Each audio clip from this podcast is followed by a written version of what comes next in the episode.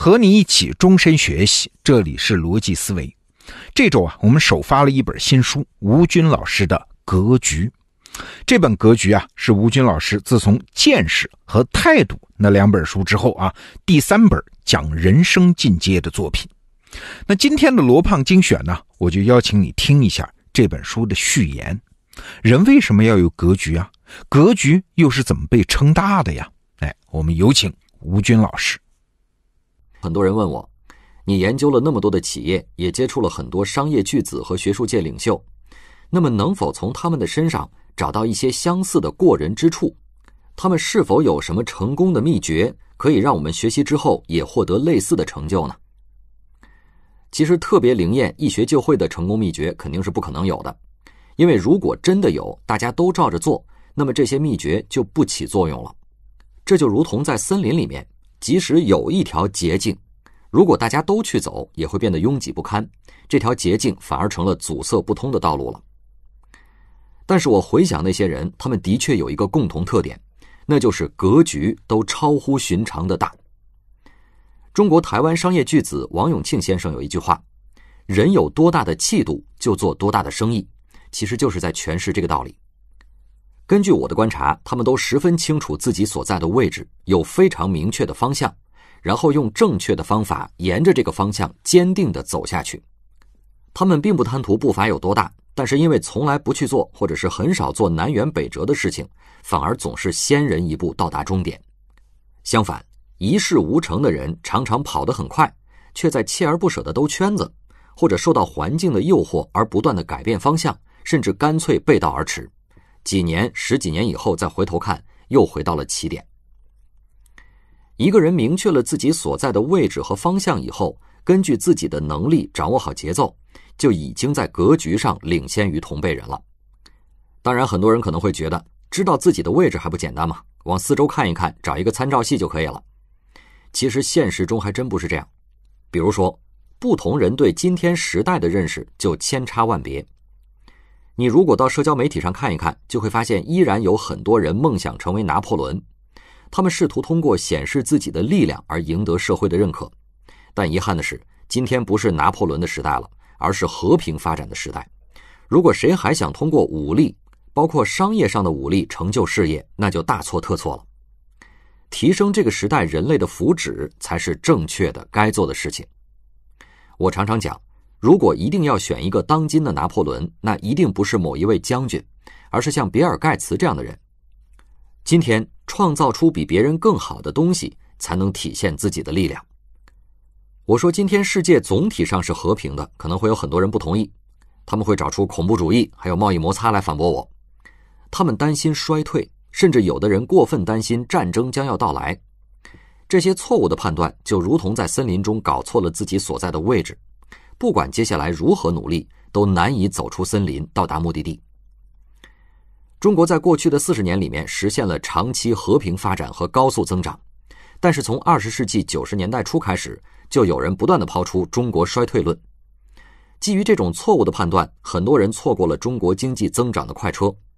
类似的，硅谷地区已经快速发展了半个多世纪了，但是从二十世纪六十年代开始。就有不同版本的硅谷衰退论隔三差五的出现，以至于很多人错失了信息革命的良机。如果再往前看，十九世纪末到二十世纪初，美国虽然问题重重，却是人类历史上最好的发展时期。投资那个时代就容易成为赢家，误判了那个时代就可能退出历史舞台。那个时代的美国集中催生了人类的一大批富豪。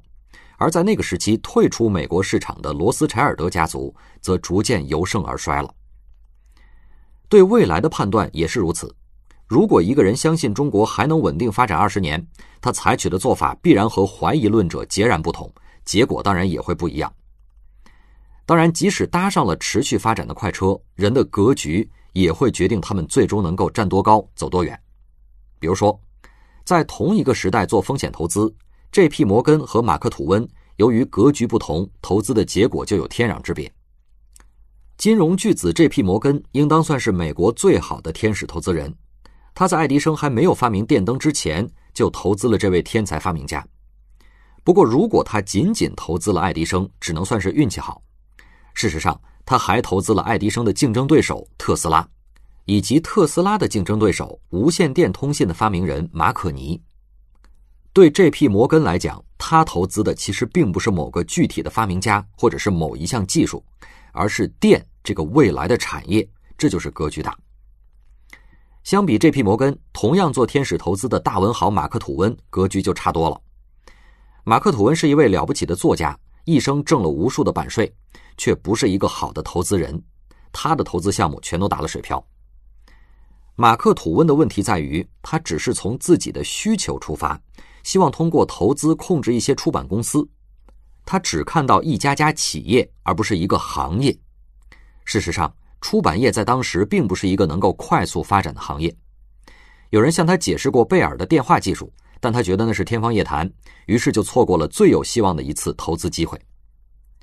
无独有偶，巴菲特和他的父亲在格局上也有很大的差异。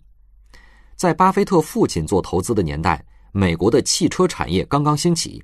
有很多家汽车公司，巴菲特的父亲一家一家的看过去，根本就搞不清楚哪家值得投资，于是错失了良机。巴菲特讲过，父亲至少应该做空马车公司的股票，因为汽车发展起来，马车就会消失。巴菲特看到的是一个大的时代，一个新产业，格局就大，而他的父亲总是纠结于细节，一直在寻找哪家汽车公司更值得投资，在格局上就有所欠缺了。上面两个例子说明了人在方向选择上的格局差异，而当明确了位置和方向以后，格局的大小就要看采取行动的方式了。在这一点上，格局大的人追求的是重复的成功和可叠加式的进步，格局小的人满足于自己某件事情做得快、做得漂亮。对大多数人来讲，获得偶然的成功并不很难，难的是逐渐让成功从偶然变成必然。一个二流的网球选手偶尔也能发出 S 球，但是那种成功是很难重复的。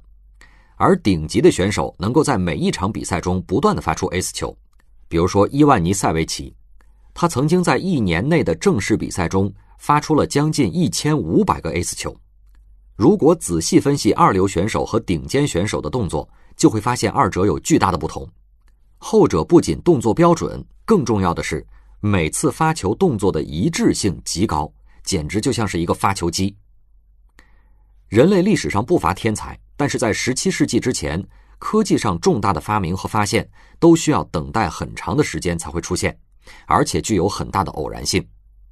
十七世纪之后，在哈维、笛卡尔等人总结出科学方法之后，科学家和工匠们主动应用这些方法，让科技成就不断的涌现，这才让人类社会开始飞速进步。采用不正确的方法，偶尔也能做好事情，但是只有采用正确的方法，才能让成功变成大概率事件。回到 J.P. 摩根和马克吐温投资的例子上，这两个人除了在方向的判断上有差异，投资的方法也不一样。作为职业投资人，J.P. 摩根在做投资的时候，严格遵循投资规范，不受个人好恶的影响。看到电会改变世界以后，他就义无反顾地去投资。看到给特斯拉的投资不会有结果的时候，就果断止损；看到爱迪生和马可尼能够不断的发展，则加倍支持。今天的风险投资依然必须遵循这个原则，不断追加成功的投资，及早退出失败的项目。相反，马克吐温的投资方式就有很大的随意性了，他主要根据自己的喜好来操作。因此，马克吐温即使偶尔投资成功，也会因为后来不断的失败，把之前挣的钱都给损失掉。至于可叠加式的进步，更是会带来指数级别的提升速率。我的弟弟吴子宁从斯坦福大学毕业以后，进入硅谷后来最大的半导体公司之一美满电子，从一个普通的研究人员做起，十三年之后成为了公司的二把手。这不仅在硅谷的中国员工中很少见，在他的师兄弟中也是少有的。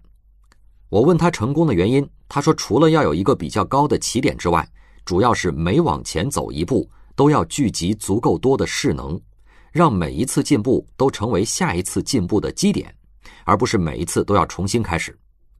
这就好比澳大利亚袋鼠，虽然每次都蹦得很高，但是总会落到起点，所以它们一辈子能够到达的最高点是很有限的。而那里的考拉虽然爬得很慢，但是每一步都为下一步打好了基础。最后总能爬到树梢，这便是可叠加式进步的红利。要做到高速率、可叠加式的进步，关键是做减法，懂得放弃，放弃森林中各种小岔路上的风景的诱惑，才能更快的到达目的地。我弟弟就放弃了很多机会，在摩尔定律控制半导体的年代，半导体产业总是充满各种诱惑的。所幸他能花七八年的时间专注在一个产品上，将它做到世界市场占有率第一，而且每年能够产生超过十亿美元的营业额。在这个过程中，他还获得了两百八十项美国和国际专利，这也确立了他在半导体行业技术和管理专家的地位。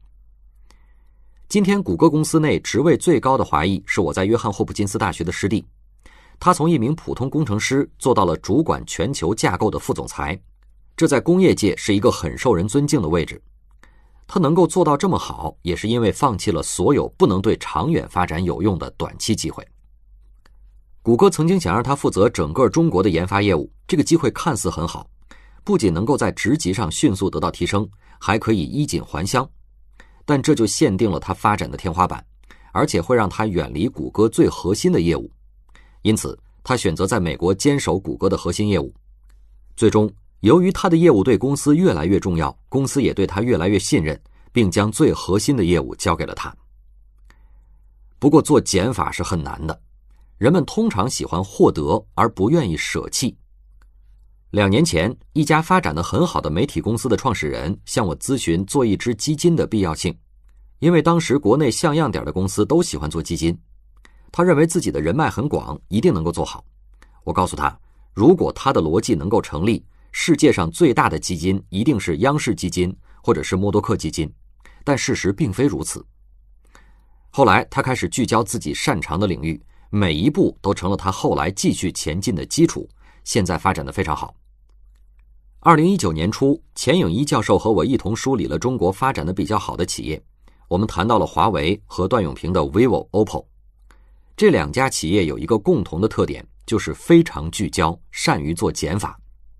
按照中国很多企业家的思路，这么成功的企业应该顺便做房地产挣钱，但他们并没有做减法。聚焦自己的特长，让过去的经验成为未来发展的基石，使得这两家企业可以长期稳定发展。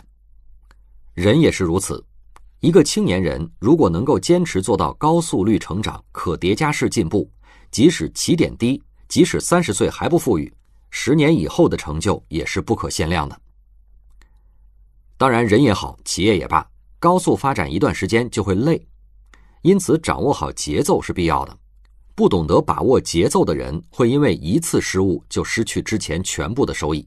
这一点也会体现在本书的内容中。如果用一个词来概括本书的内容，那就是格局；如果用十个字来概括获得大格局的方法，那就是位置、方向、方法、步伐和节奏。任何人不论起点高低，只要能认清自己的位置，找准方向，用正确的方法做事。提高进步的速度，同时把握好节奏，几年之后就会看到一个格局比今天大很多的自己，一个让自己感到不枉此生的自己。好，内容听完了，我是罗胖。吴军老师的这本新书叫《格局》，正在咱们得到 APP 全市场独家首发。而且吴军老师还为你定制了一个特别版本啊，其中有整整两章的内容，外面看不到，还有吴军老师亲笔的致读者信，这也是咱们得到用户专享的，外面的版本没有。您现在点击得到首页的商城按钮，或者是打开这期节目的文稿，就可以看到吴军老师的这本新书，叫《格局》，推荐你现在就下单，现在就拿下，领先其他人看到这本好书。好，逻辑思维，咱们明天见。